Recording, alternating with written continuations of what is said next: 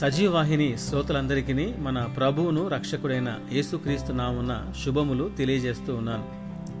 ఈ దినము మనం ధ్యానం చేయబోయే అంశము ఎవరు బుద్ధిమంతులు?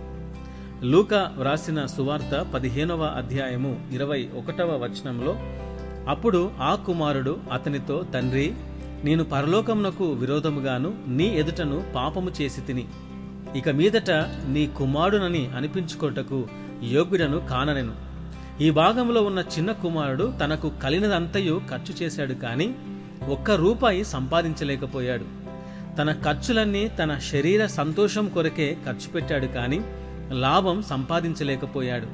కనీసం ఒక్క స్నేహితుని కూడా సంపాదించలేకపోయాడు. ఆ దేశంలో కరువు వచ్చినప్పుడు పందులను మేపే పని తప్ప ఇంకొక పని దొరకలేదంటే వీడు పనికి మాలినవాడని అర్థం చేసుకోవచ్చు.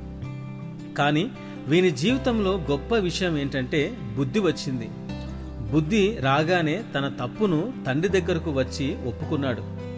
ఈ తప్పిపోయిన కుమారుని వలె ఈ రోజులలో అనేకులు సొంత నిర్ణయాలు తీసుకొని జీవితంలో ఎన్నో నష్టాలు కష్టాలు అనుభవిస్తున్నారు. కానీ అటువంటి పరిస్థితిలో కూడా దేవుని ప్రేమను తిరిగి ఎలా పొందుకోగలము?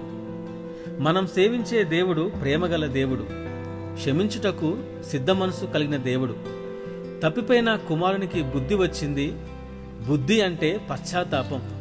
బుద్ధి లేని కన్యకులు అంటే పశ్చాత్తాపం లేనివారు.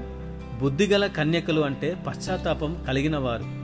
తప్పిపోయిన కుమారుడు పశ్చాత్తాపం కలిగి ఉన్నందుకు ఏ స్థానమును ఏ స్థితిని కోల్పోయాడో పశ్చాత్తాప పడినందుకు తిరిగి అదే స్థానమును పొందుకున్నాడు. ప్రియ స్నేహితుడా ఈరోజు నీవు నీ సొంత నిర్ణయాలతో సొంత ఆలోచనలతో ఒకవేళ కష్టాలలో నష్టాలలో ఉన్నావా? పశ్చాత్తాపంతో ఆయన దగ్గరకు రా.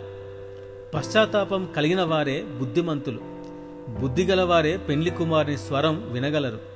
పరలోక స్వాస్థ్యమును పొందుకోగలరు. దేవుడు క్షమిస్తాడో లేదో అని అనుమానించకు. పశ్చాత్తాపంతో ఆయన దగ్గరకు వచ్చి దేవుడిచ్చే క్షమాపణను ఆశీర్వాదములను పొందుకో.